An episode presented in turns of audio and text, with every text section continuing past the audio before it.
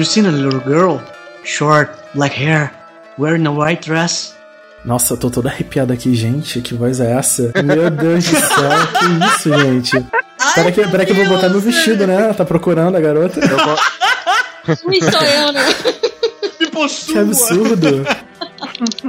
Pô, cara, é o cara que tem a manha já. O cara, quanto tempo já fazendo isso, né? Enganando os turistas todos procurando exploração sexual infantil, né? Porque a garota tem que. A garota tem 7 anos só no jogo. Olha só. 7, 8 anos. Estamos começando aqui o pós-terror sobre Silent Hill. E temos alguns convidados ilustres aqui que estão de volta e uma convidada nova. Vamos começar primeiro pela Monique Alves do Resident Evil Database. Olá, Monique, tudo bem, querida? Olá, tudo bem? E vocês? Eu estou espirrando e tossindo. Acredito que você também esteja um pouquinho por causa desse clima maluco. Isso é culpa das cinzas de Silent Hill, né? A gente fica assim. Com certeza, com certeza. E diretamente aqui do Rio de Janeiro, Rodney Rosa. Rodney Rosa, oi, tudo bem? Eu ainda tô. Eu não tô doente que nem vocês, mas eu ainda tô bolado por terem cancelado Silent Hills. Mas vamos lá, a gente ignora isso e continua o programa. Cara, o que, que é Silent Hills do que uma linda memória na minha vida? Né? Pois é, memória de todo mundo, né? Já era, já A é. volta dos que não foram.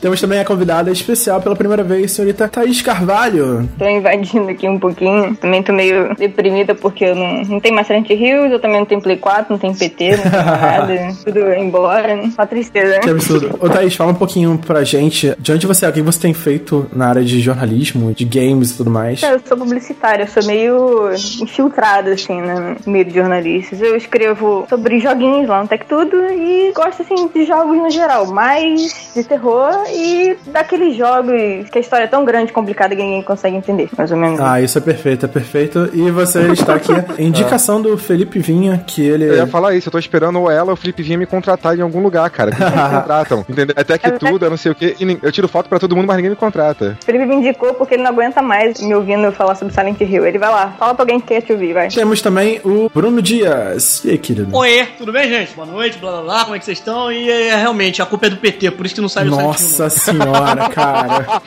Alguém tinha que fazer essa piada. Não podemos permitir que esta história ande para trás.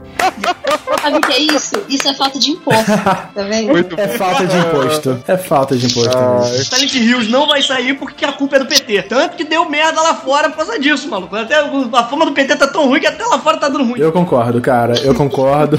E Estamos aqui reunidos então para falar sobre Silent Hill. Mas antes, a gente tem um recadinho pra dar pra galera que tá ouvindo aqui o episódio especial sobre Silent Hill. O Pod Terror está buscando colaboradores. O que, que são colaboradores, gente Rodney? que vai trabalhar de graça, a gente não vai pagar É, nada. como se a gente já não fizesse isso, né? Tipo, cobra nada, é só pra, pra fazer essas coisas, todas essas Gente, loucuras. gente pra ajudar a gente nos nossos projetos, nossas ideias e pra fazer com o Pode Terror crescer todo mundo junto. Exatamente. A gente tem o interesse de expandir um pouco o conteúdo do site, fala sobre livro, filme, etc. Só que a gente sozinho não dá conta. Então a gente abriu um processo, né? Esse mês de junho inteiro vai ser sobre trazer novos colaboradores pro site, inclusive com todo o nosso suporte. Já tô fazendo uns vídeos de tutorial para como a pessoa loga, como a pessoa cria conteúdo. Cara, é bem legal, todo o processo é bem legal. E a gente já tem oito inscritos, olha só que legal. Oito pessoas interessadas e você também pode colaborar com o site. Então você vai ter um login e senha no site, vai poder criar conteúdo, artigos, vídeos, podcasts, tudo mais. Com o nosso suporte, a gente vai ajudar você a criar uma linha editorial. E se você quiser só escrever um artigo, tudo bem. Se você escrever uma série quinzenal alguma coisa assim, também não tem problema nenhum. A gente só tá interessado em novos colaboradores. Se tiver alguma ideia autoral, alguma coisa, Conto, quadrinho. também a gente tá aqui pra, pra todo mundo se juntar. Então entra lá no podterror.com barra participe. podterror.com barra participe e vem fazer parte do Pod Terror. É, agora eu vou falar uma parada que o Fernando não sabia. Ele tá por fora da situação. Que que é? Uma coisa que eu tô querendo muito fazer. É porque, o que então? Eu, eu quero sortear uma blusa do Pod Terror. Ah, sim? Do nada? A gente tem algumas guardadas. É, sim. É, eu quero que esse episódio, que é o episódio de Silent Hill, que é o melhor episódio que a gente já fez, pelo menos na minha opinião, tem o maior número de downloads. E se ele tiver, a gente vai sortear uma blusa pra alguém. Mas vai ser o seguinte: como é que você vai fazer pra conseguir que a gente consiga o maior número de downloads? A gente sabe que todo mundo que gosta de jogos de terror é um nicho, ponto. Então você sempre tem aquele seu amigo que também gosta de jogo de terror, você tem aquele grupo, não é uma coisa que todo mundo gosta, então você sabe pra quem indicar, pra quem falar. Então, eu quero que você pegue esse podcast do Silent Hill e fale, poxa, cara, ouve esses caras aqui, vi pro seu amigo que gosta de Silent Hill, porque ele vai gostar do episódio, você vai gostar do episódio, o que, que a gente vai fazer pra sortear essa camisa? Né? Todo mundo que comentar nesse episódio agora vai estar participando automaticamente. Se passar o número de downloads do número 8, foi o maior número downloads que a gente teve. Mas não adianta comentar, oi, tô participando, oi, first, oi. Não, comenta algo relevante com relação ao que o jogo trouxe pra você ou que você ouviu no programa. A sua experiência com o jogo. Exato, faz diferença pra gente. E o que, que a gente vai fazer também? A pessoa que, seu amigo que ouviu o programa, se ele comentar e falar assim, ah, eu vi aqui e tudo mais, e comentar sobre o programa, e falar assim, ah, a pessoa que me indicou foi tal. Se tiver isso, e essa pessoa for sorteada no final, vai ganhar a camisa. Você, que indicou, e o seu amigo que falou que você indicou pra ele. Porra, muito bom, cara. Que isso, cara? Que promoção é A essa? promoção do, do Louca. Eu estou fazendo isso porque a gente quer que o nosso número de downloads aumente e a gente quer que mais pessoas comentem. Tem gente comentando no, no site. A maioria das pessoas comentam sempre, sempre voltam, né? Mas a gente quer pessoas novas.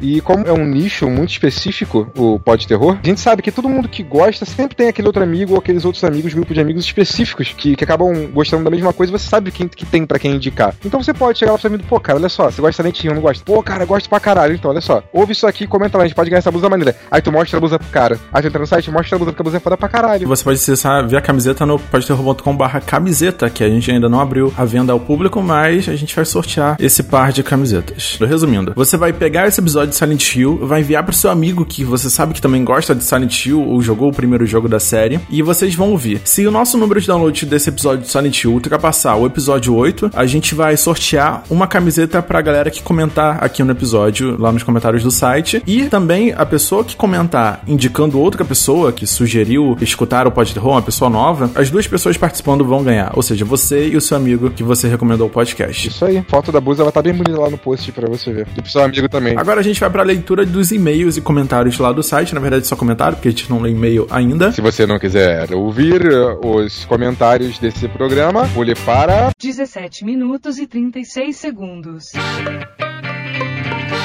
Eu vou ler o primeiro comentário do Rafael Rigon Maier, que ele fala o seguinte: cadê o player? Exatamente, a gente postou o episódio sem o player e a gente corrigiu isso em 5 minutos de postagem. Desculpe, Rafael, mas já está tudo em ordem. Próximo comentário. Celso Leite. E aí, galera, gostando muito do cast. Estou ouvindo desde o primeiro. Parei no terceiro. Logo acompanho vocês. KKKK, abraços. Então, Celso, não se ri com KKKK. Se ri com hahaha. RS também não vale, que é feio. A sociedade não aceita RS. Nem KKKK. É hahaha, o hehehehe. Que absurdo, cara. Deixa o cara rir do jeito que ele quiser. Ou ri, ri, ri, ri, ri. É assim que você ri normalmente na vida. Ou se você for, se você for mexicano, é já, já, já, já, já. Nossa senhora. já, já, já. Cara, espero que você consiga. Quer dizer, você vai acompanhar a gente, porque a gente tá no 16 episódio que vai sair agora. Não dá pra você acompanhar a gente. A gente deu aquela paradinha, mas a gente voltou agora e, e acompanha a gente aí que só vem coisa boa. E participa da promoção. Avisa pro seu amigo pra ligar a blusa. Eu vou ler agora o comentário da Larissa Chevanco. Ó, acertei o sobrenome dela agora. Bom dia, Fernando, Rodney, convidados e ouvintes. E aí, de boa na lagoa? Tá socializando com- até com os ouvintes e convidados? Que incrível. Como escrevo meu comentário enquanto ouço o cast, farei alguns tópicos. Gosto bastante do fato de vocês trazerem jogos pouco conhecidos, tanto videogames como também de tabuleiro. Dessa forma, conhecemos os precursores dos nossos games favoritos, como também acabamos descobrindo, nos apaixonando por novos jogos. Carinha feliz. Silent Hill e Fatal Frame, duas séries fantásticas e maravilhosas. Espero que de Fatal Frame vocês falem do 1, 2 ou 3, especialmente o 2, que é favorito de todo mundo, né? Que são os melhores. Espero que vocês falem um, dois e o três. É só o que a gente vai falar. Gente vai falar dos outros, porque vocês são uma merda. A gente vai falar dos outros, cara. A gente vai falar dos outros. A gente vai- sei. não tem jeito. Rodney, quanto ao seu convite, podemos ser amigos, ok? Eu já tenho namorado. Musiquinha de, Não, não, não, não, não. de tristeza. Mas tudo bem. Eu respondi pra ela que, que amizade e educação demais. É isso, cara. É o que a gente tem por agora. What's going on here? Vocês querem me deixar pobre? Agora que eu comprei o tabuleiro de D&D, sim, o antigão, vocês me mostram Eldritch Horror. KKKK, olha aí, KKK também. A res-. Cara, não tem problema rir com KKKK, não tem problema. O Que está implicando. Agora, rir com já, já, já, já, já é doença, cara. Isso aí é uma pessoa normal. Desculpa a galera mexicana que escuta a gente. Brincadeiras à parte, simplesmente adorei o cast. Sempre informativo e com super convidados. E agora ficar aqui com vontade de jogar e ansiosa pelos próximos casts. PS. Ah, parabéns, Rodney, por acertar meu nome de primeira. Risos. Aí, viu? Melhorou. RS. Mas ele não é russo, é eslovaco. Ela é chique, não é russo. Beijos e até o próximo pós-terror. A gente quer deixar você então comprar uma coisa barata, comprar nossa blusa, que não é cara. Ela realmente quer comprar blusa blusas, só que a loja não tá pronta ainda, deve ficar pronta na próxima semana. Então é culpa do Fernando e aproveita e participa da promoção, vai que você ganha. É isso aí, de repente nem precisa comprar, você pode ganhar. Vamos para o próximo comentário do Salem Filho. Eu me divirto com o podcast de vocês. Minha infância foi bem recheada dos jogos de tabuleiro com lançamentos de dados. Pelo menos os mais simples. Primeiro com o Banco Imobiliário depois com o Detetive e por último com o War, que é um dos que eu mais gosto. Fiquei muito impressionado com a quantidade e variabilidade de possibilidades neste jogo apresentado. Porém, uma pena, pois não teria com quem jogar aqui onde moro, porque existe um déficit de pessoas que curtem esse tipo de jogo. Um dia, quem sabe, eu poderia jogar uma partida com os mestres do pós-terror, pois só ficamos bom nas coisas quando as mesmas são difíceis de serem executadas. Abraços a todos. É, quem sabe, um dia a gente deve fazer um encontro pra jogar uma coisa dessas no Rio. No Rio, obviamente no Rio. Aham. A gente deve fazer um dia, quem sabe, por que não, né? Não, nada impede. A gente vai ter que ter um grupinho legal de pessoas. É, se você estiver na Expo Geek no dia 21 de junho, né, aqui no Rio de Janeiro, a gente vai ter uma área de board games e a gente pode tirar um tempinho pra jogar o Eldritch com a galera. No É, caso, esse nada- negócio que você falou dos jogos de tabuleiro e tudo mais, eu vi um comentário no, no Twitter, hoje, de um amigo meu, foi muito engraçado. Foi ontem, na verdade. Foi ontem pra hoje. Foi de madrugada. Ele foi e falou: Nossa, esse mundo onde jogo de tabuleiro, jogo de mesa é aceitável e ninguém te chama pra um X1 no fliperama é muito estranho. e é verdade, cara. A quantidade de verdade. jogo de tabuleiro que tem hoje em dia é absurda e ninguém mais te chama pra ficar, tipo, jogando X1zinho. no- Ninguém é mais malvado, todo mundo gosta de jogo de tabuleiro, que era uma coisa de nerd. Quando a gente era novo, a gente gostava, sabe? O que é muito bom. O mundo tá melhorando, de certo modo. Mas. Eu gosto do X1. Na verdade, eu parei com essa vida porque fliperamas foram proibidos em mil leis. Você não pode ter fliperama a um quilômetro Não. de uma escola, você não pode estar É, uniformizado. no Japão não é bem assim. É, no Japão não é, mas aqui é considerado caça-níquel. Não deixa de ser, ser mentira, mas a gente jogava muito, cara. The King of Fighters, enfim. Eu saía do colégio, eu estava em Nilópolis, tinha um fliperama do outro lado da estação de trem, eu ia pra lá jogar sempre com os meus amigos. Pô, era muito Era bom. muito bom. Vai pro Japão, lá é cheio de pachinko, pachinko, não sei chama. De qualquer jeito, cara, sei que é é um investimento meio caro pra você jogar, né? Mas como a gente já falou, dá pra você jogar sozinho também. É uma boa experiência pra quando você for jogar com as outras pessoas, se jogar É meio sozinho. Forever Alone sozinho, né? Mas funciona. Funciona. Eu vou ler agora o comentário do Fernando Lobo. Olá mais uma vez, companheiros do pós-terror. Jogos de tabuleiro fizeram parte da minha infância e adolescência. Embora esteja aqui falando do banco imobiliário, combate, jogo da vida. Na adolescência conheci o famoso Hero Quest, que joguei muito, e abriu novos horizontes para jogos de tabuleiro. Infelizmente foi meu último jogo, pois vem mulher, filhos e essas coisas, em que obviamente damos mais prioridade, com certeza. O último que joguei atualmente foi o jogo da vida, do Shrek, com os meus filhos. Felizmente meu filho mais velho é nerd como o pai e com certeza gosta dessas coisas. Ele me pediu o Munchkin no último Natal. Olha só, Munchkin, é ótima pedida. Você com certeza já ouviu o Munchkin Zombies, né? Mas pega qualquer um que é muito legal. Eldritch Horror casa bem com o estilo de jogo que gosta e fiquei bastante animado em jogar. Espero que a temática não seja muito pesada, pois tenho vontade de trazer para meus filhos jogarem. Bem, já é uma desculpa para voltar de vez com os jogos em casa. Obrigado por mais um podcast, esperando ansiosamente pelo episódio de Silent Hill. He he, grande abraço. Que é esse episódio aqui que ele está ouvindo. Cara, eu até comentei, já eu comentei no comentário dele embaixo. Falei que eu espero ter um filho que me peça Munchkin um dia. Se ele não pedir, ele tá fudido, tá querendo ele muito bem. E, cara, Hero Quest, tipo, eu joguei muito com meu tio. Meu tio é um ano mais velho que eu, né? Quase meu irmão, praticamente, o Gabriel. E eu sempre tô na casa dele porque ele tem Play 4 e eu não. Eu fico jogando na casa dele. É um duplex onde ele mora, né? E no segundo andar, é onde fica o videogame, com todas as coisas dele de nerd, né? E do lado, assim, onde tem o Hero Quest todo com fita adesiva em volta, cara. E a gente jogava aquilo quando era novo e era muito bom. Tipo, foi uma das coisas que fez eu gostar mais de jogos de tabuleiro, mas eu fiquei, mesmo tendo jogado na época o Hero Quest, eu fiquei muito tempo sem jogar até voltar a jogar há, há, sei lá, dois, três anos atrás direito mesmo, sabe? O que foi muito bom. Foda, eu não sabia, realmente não sabia. Sobre o comentário do Fernando ainda, eu recomendo demais o Munchkin pra, pra criançada e tal, mas o Eldritch Horror, ele é muito pesado de jogabilidade. Acho não é tão ideal pra crianças muito novas. Então vai de Munchkin que não tem problema. E tem alguns outros jogos, né, que eu comentei, falei no comentário, que era Dixit, ou Ticket to Ride, que é muito famoso, Citadels, que eu joguei recentemente. Então tem vários joguinhos de boards legais. E a Galápagos oferece esses jogos todos. Tem muito jogo barato, maneiro na Galápagos e que dá pra jogar com as crianças. Não tem tanto elemento, é uma coisa mais simples, né? Compra lá e Galápagos, liga pra gente. Caro preso,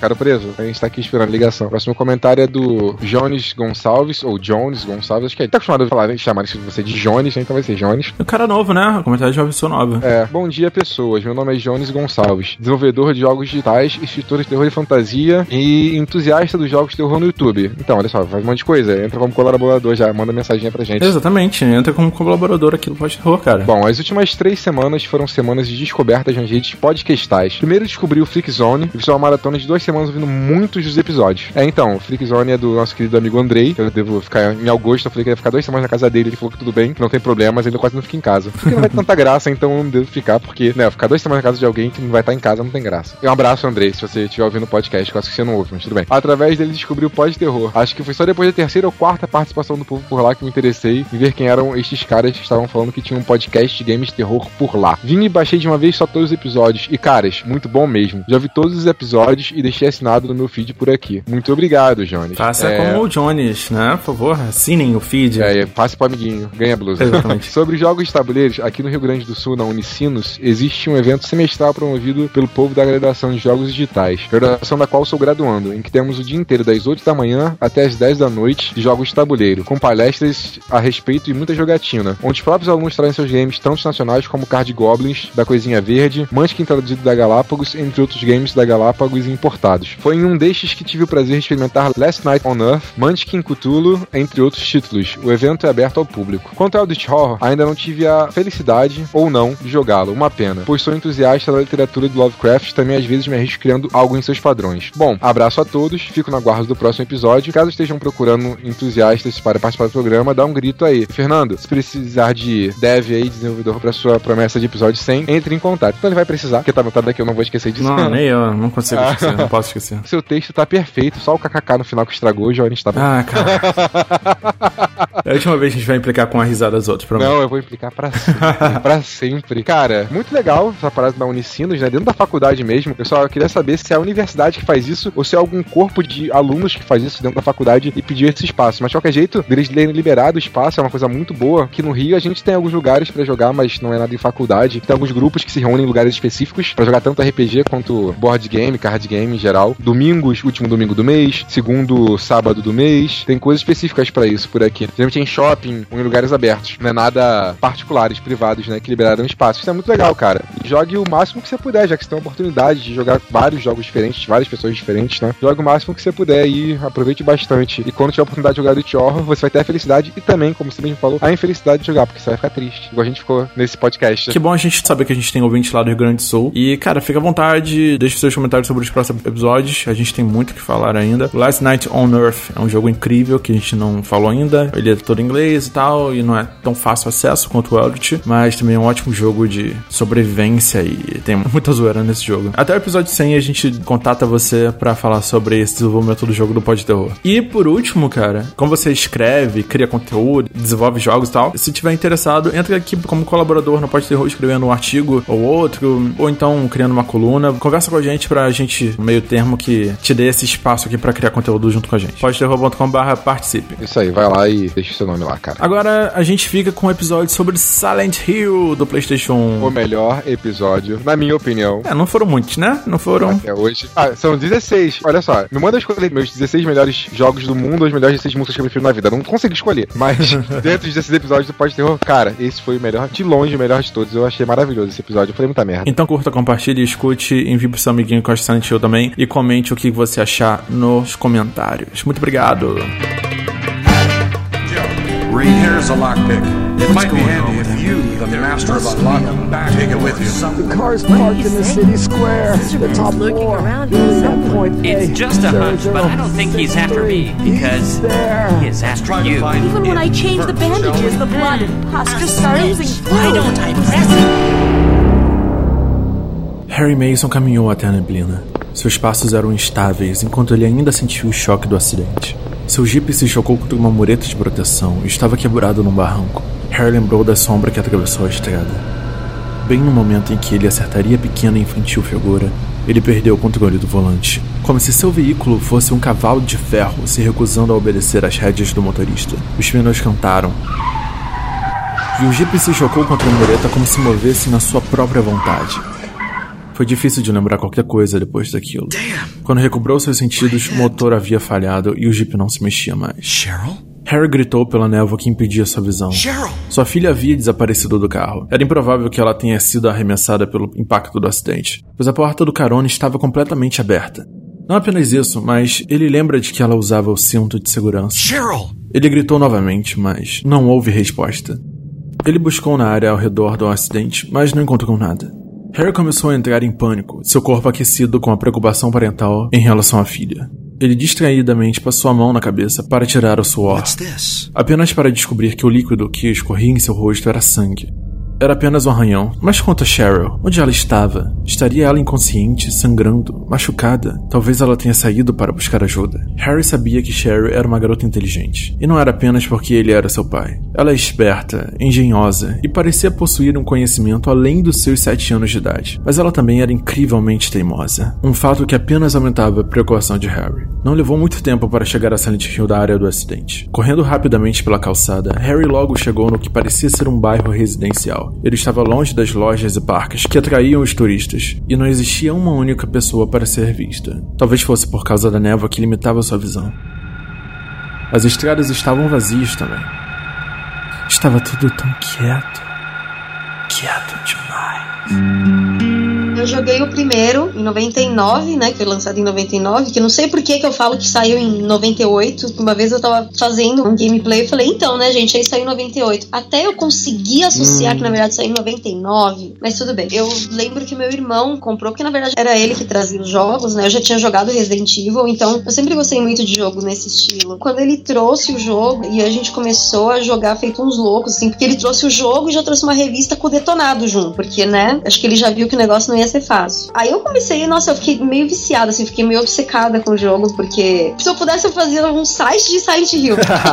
porque, nossa, eu fiquei muito obcecada, assim, eu fiquei muito fã do jogo. Eu acho que por ser bem semelhante a Resident Evil, assim, na parte de jogabilidade, né? Claro, assim, são histórias completamente diferentes. Mas, apesar de eu não entender muito da história na época, porque eu não entendia muito inglês, nossa, eu, eu fiz acho que todos os finais dele, porque eu ia seguindo a revista, né? Eu só não fiz o final UF, porque eu não sei porque eu não consegui fazer. E ele é Mas... relativamente simples de fazer, né? Tipo, ele é pela metade do jogo, você já consegue fazer ele. Primeiras damas, por favor, né? Thaís Carvalho, como é que foi o seu primeiro contato com Silent Hill? Eu joguei o jogo um pouquinho depois que ele lançou, né? Porque eu era um pouco menor. E eu tinha o console, mas eu não tinha o jogo. E foi por meio de uns amigos que eu tive contato com o jogo. Então eu comecei a jogar, achei super legal, nossa, os gráficos fantásticos, tudo maravilhoso. mas eu não sabia nada de inglês. Então eu tentava fazer as coisas e me sentia a pessoa mais burra do mundo. Porque eu não conseguia passar, não conseguia fazer nada. Eu meio que fui aproveitar o jogo, aproveitar a história um pouco depois. Depois que eu já consegui entender melhor. Tentar passar os puzzles, eu continuava me sentindo muito burra, porque eu também não conseguia passar. Mas aí entendi melhor a história e, nossa, eu fiquei completamente obcecada pelo jogo, pelo fato de mexer todo com aquele lado psicológico e tudo. E continuei jogando a série até hoje. Eu faço coleção das versões dos jogos de Play 2. Comprei até aquela porcaria da HD Collection.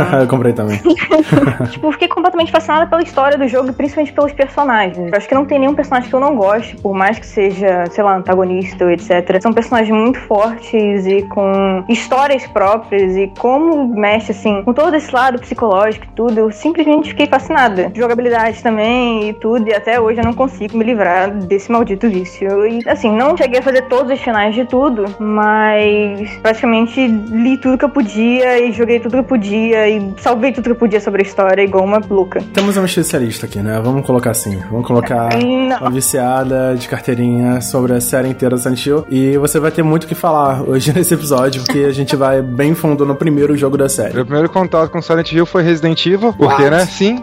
É, porque eu morava nessa época em Edson Passo, na Baixada Fluminense. Eu ia pra feira que tinha, sabe a feira do Inob, lá, a feira dos pássaros? Tinha uma feira dessa em Edson Passo, Aham. igual. Aí eu ia pra feira sempre, todo sábado de manhã, comprar joguinho, né? Não, era mais legal. Só que em Edson Passo. Aí eu ia comprar joguinho lá, tinha feira, os caras Eu acho que já falei isso outro episódio, eu sempre comprava jogos relacionados a jogos que eu já tinha jogado e gostava. Então eu cheguei pra comprar e tinha aquele Silent Hill assim, tipo, Silent Hill, Resident Evil e aquele jogo de tiro e tudo mais, blá blá blá. Eu fui, comprei e cheguei em casa e joguei, tipo assim, nossa, Resident Evil, só que, sei lá, diferente, né? Foi, foi normal, como todo jogo de RPG que eu também joguei na minha vida. Joguei o primeiro mesmo, foi, eu tinha, provavelmente por aí, se eu tinha dois, três anos, eu devo ter jogado uns dois anos depois que saiu, ou um ano depois que saiu. Eu era novo, né? Eu não lembro de ter feito mais de um final. E pra mim entender também foi tão complicado quanto para outras pessoas. Foi quando na época eu tava começando a aprender inglês direito, por causa dos outros jogos que eu já tinha jogado, e não sabia as coisas direito, mas dava pra se entender pelo mapa. E foi uma nova série que eu trouxe na minha vida. Joguei os outros jogos, alguns me decepcionaram, outros me deixaram felizes e outros me deixaram deprimidos. Mas é isso. Engraçado é que o meu contato com o Silent Hill acho que foi o mais tardio de todo mundo, porque eu só fui conhecer Silent Hill mesmo lá pra 2004, porque, tipo, foi o primeiro, eu joguei o primeiro Silent Hill mesmo, mas eu só fui jogar, jogar mesmo a fundo, a zerar, fazer tudo quando é final lá pra 2004. Que foi tipo, ah, eu tô jogando outros jogos, eu tava querendo uma coisa mais adulta, sei lá, eu tava jogando muito Resident Evil 3 na época. Aí eu acabei pegando e me indicaram que o Silent Hill era um bom jogo. Tá, vamos ver qual Qual é? Peguei, comecei a jogar o jogo, falei, cara, que história maneira. E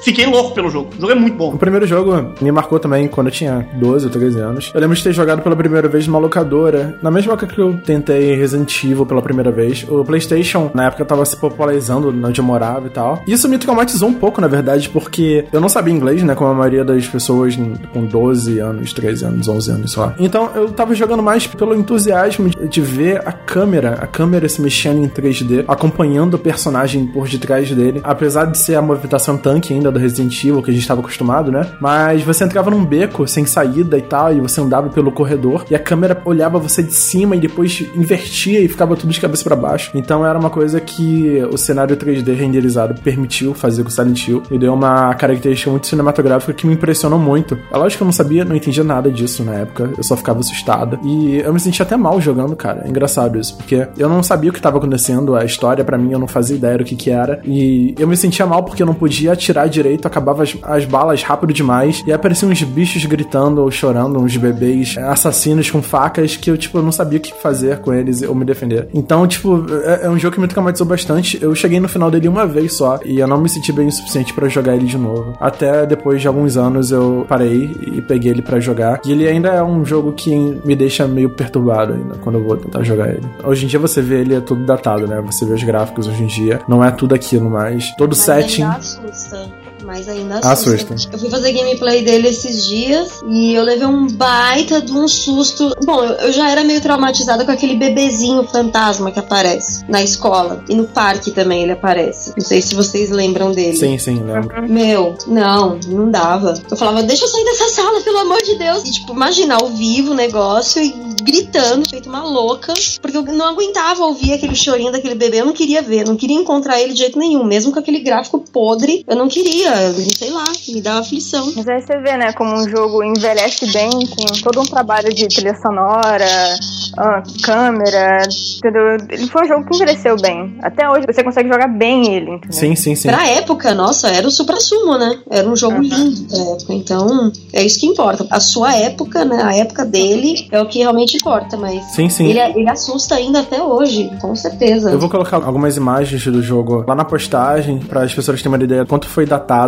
hoje em dia se você ver os screenshots. Mas se você pegar ele para jogar, cara, ele ainda causa um clima, sabe? Não é só a imagem, obviamente, a música, né? Toda a ambientação, o som, os barulhos dos monstros e tal, e do chiado do rádio, né? Com certeza, cara, são símbolos do jogo que no conjunto, né, faz aquela atmosfera toda. Você acaba entrando no jogo de certa forma, né? Você consegue abstrair em volta e, sabe, entrar na coisa toda.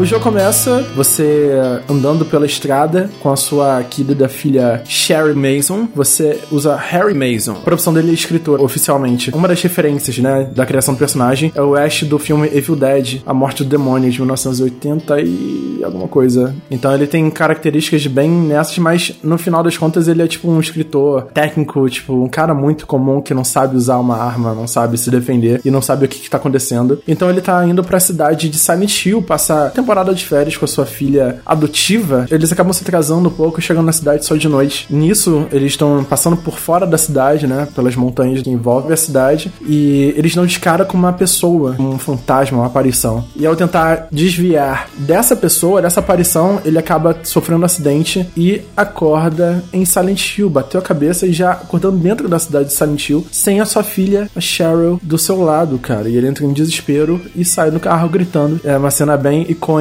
né? A cidade tá coberta de névoa e você começa o jogo já com o cenário aberto para você explorar a cidade e a rua. Aberta entre aspas, né? Porque a parte da névoa, acho que é a- além dos puzzles, é a parte mais genial do game, porque você se sente claustrofóbico em um ambiente aberto. É tipo fantástico. Eles não tinham avanço tecnológico pra poder ter gráfico decente no jogo. Então o que eles fizeram como a perna que eles usaram foi botar tudo com fog na cidade, que não precisava renderizar tanta coisa. Eu conseguia processar aquilo, sabe? Aquela névoa toda, mas não conseguia processar a cidade. Então a névoa foi usada como artifício pro jogo funcionar direitinho, bonitinho. E acabou sendo um dos pontos principais do jogo. É, você lembra alguns jogos de corrida, né, do PlayStation 1, alguns jogos do começo É, e início. você vai correndo, ele Ele vai não aparecendo. ele ia renderizando em tempo real porque ele não conseguia, o processador não conseguia pegar tudo. Não tinha memória suficiente também pra você renderizar, sei lá, É, todas e as ruas, as entradas e... Mais ou menos assim. Porque ele eh, foi a primeira vez, né, que o primeiro Survivor Horror, na verdade, que eles conseguiram renderizar todo o gráfico em 3D. Literalmente todo o cenário, todos os personagens, os monstros. É, antes dele, cara, nenhum outro tinha ainda renderizado, cara. Eles usavam ainda um fundo pré-renderizado 2D, com mapeamento 3D pro personagem andar e tal, por isso a câmera fixa. No Resident Evil, sim. Sim, no Resident Evil, no Parasite Eve. e vários outros, né? Cara, foi uma jogada incrível de você usar a névoa pra esconder as partes que não renderizaram. É legal falar que tem até uma cidade, né, que falam que foi usada de inspiração, né, pra Silent Hill, que é a cidade de Centralia, né, a cidade americana de Centralia. Eu já ouvi falar, assim, que a cidade era inspirada numa cidade, agora eu não lembro agora, mais ou menos. Acho que o Toluca Lake, ele realmente existe. O lago, o próprio lago de Silent Hill, a região, existe Toluca Aham. Lake. Na verdade, foi o filme que foi baseado em Centralia, que é uma cidade fantasma na Pensilvânia, que ela teve um incêndio nas minas debaixo da cidade, as minas de carvão, eu não sei exatamente o que, que houve, mas obrigou as pessoas da cidade a saírem dela, por causa dos gases tóxicos, aquela coisa toda. Já o Toluca Lake é um bairro lá em Los Angeles, que fica em cima de um lago subterrâneo com esse mesmo nome. Inclusive tem um lago pequeno, só que é particular, desse Toluca Lake. O link com informações da Centralia vai estar lá na postagem do episódio.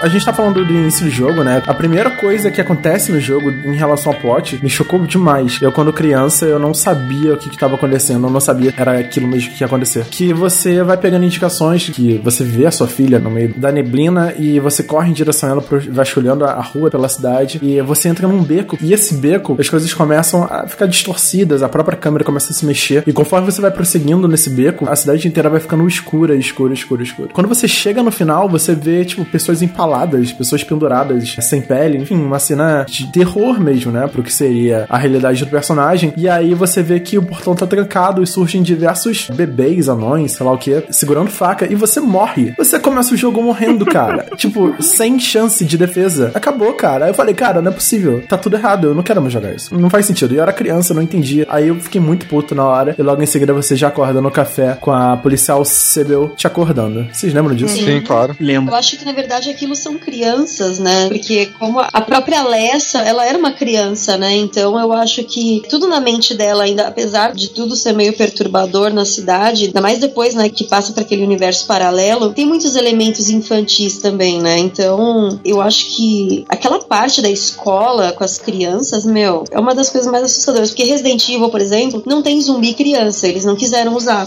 Então a desculpa é de que, por exemplo, na cidade o vírus matava as crianças. Então, no Resident Evil 4 é a mesma coisa. A plaga, o parasita matava as crianças. Elas não sobreviveram à contaminação. Elas nem chegaram a virar zumbi nem nada, ou então se viraram, foram devoradas, enfim. E a única criança que a gente vê é a própria Sherry, né? Que no fim acaba sobrevivendo e tal, ela é protegida e tal. Então, quando eu vi no Silent Hill aquelas criancinhas com faquinha na mão, aquilo realmente muito chocante. Eu achei logo de começo, assim, aquelas criancinhas andando e depois elas reaparecem. Abaixo dessa cintura, Nossa, eu né? falei, meu, como assim? Criança? tipo, não pode no videogame, não pode ter criança zumbi. Pois Teve é. censura, teve censura. A versão japonesa e a versão europeia do jogo não tem eles, tem outra criatura. Porque eles lembravam tanto crianças e eram pra lembrar crianças exatamente porque a Alessa sofria muitos maltratos no colégio. Ela era xingada de vários nomes, inclusive você encontra a cadeira dela, onde está toda riscada e raspada. Eram pra representar mesmo crianças, mas pareciam tanto crianças que as versões japonesas e europeias foram censuradas, foram trocadas por aquelas criaturinhas marrons que tem garrinhas na parte do colégio. Sério? Que tenso. Cara, isso é muito bizarro. Calma aí, as versões japonesas foram diminuídas, a censura aumentou nelas? Sim, só a versão americana acho que tem eles. Que Caramba, bizarro, não, isso- japonês é tudo maluco. Achei que fosse coisa de japonês, na verdade. Mas tudo bem, né? Se eu não me engano, acho que é só a versão americana mesmo que tem criancinhas verdes. Olha, ser. se não tiver o bebê na versão japonesa, aquele bebezinho, eu vou começar a jogar só a versão japonesa, porque eu não gosto daquele bebezinho. Aquele que é uma sombra você correndo. É, e ele fica chorando. Isso. Ai, meu Deus, é muito. Ai, horrível. Quase nem te lembrar. Socorro. Assim, diversos monstros não são tão icônicos quanto o segundo jogo, né? Tanto que o segundo jogo que determinou os monstros mais icônicos da série. Mas no primeiro, cara, os monstros todos ainda eram bastante perturbadores, né? Aqueles bichos que voam são muito chatos. Você começa o jogo, acorda no café, você é acordado pela Sibyl, que fala que tava passando na cidade em direção a outra cidade. Ela não é de Silent Hill, mas estava de passagem por lá. Você é acordado por ela, você ganha uma arma, você ganha um mapa, ganha uma lanterna, e ela vai embora. Daqui a pouco o rádio começa a chiar, chiar, chiar. Você não entende nada e aparece um demônio voador pela janela e te assusta. Nossa, eu levei um susto escroto nessa hora. Eu falava que era o líquido voador. Eu falava que era um pterodáctilo maldito. É baseado no Pterodactyl. Provavelmente é de alguma coisa que a Alessa lia, porque assim, eu nunca li muito assim, sobre a parte de mitologia, né, do Silent Hill, mas tudo tem monstros que são baseados na fantasia dela, na imaginação dela e de coisas até da própria mente do próprio Harry, né? Por exemplo, aquela criatura que a gente mata na escola, que é o boss da escola, era de um livro, né, que era um conto que o Harry lia pra Cheryl. Então, imagina, de repente ela devia gostar de dinossauros, alguma coisa assim. É mais ou menos isso. Se vocês tiverem oportunidade, quando chegarem na parte final do jogo, ali em Nowhere, antes do puzzle final, onde tem o quarto dela, se vocês olharem em volta, vocês vão ver desenhos, rabiscos, desenhos de criança, tudo que tá relacionado com todos. Você consegue encontrar todos os monstros do jogo ali. É muito legal. No primeiro Sim, jogo no mesmo? primeiro. Você vê o quarto, Ah, aí você olha assim, tipo um livrinho, sabe livro de desenho de criança? Você vê os desenhos de monstrinhos, as coisas na parede, em cima da cama. Não é tão assim visível porque é gráficos, né? Mas dá pra você ver é muito legal. Não tinha textura, né? Porque ela praticamente ela tá em coma, né? Como se ela estivesse sonhando, né, tudo aquilo. Sim, exatamente. A criatura que tá dentro dela causa sete anos de pesadelos nela. Então, meio que é meio forçado. Eu não tinha, não tem como. O que tava na cabeça dela transformou. Nossa. É, Você fecha o olho assim um pouquinho, sabe?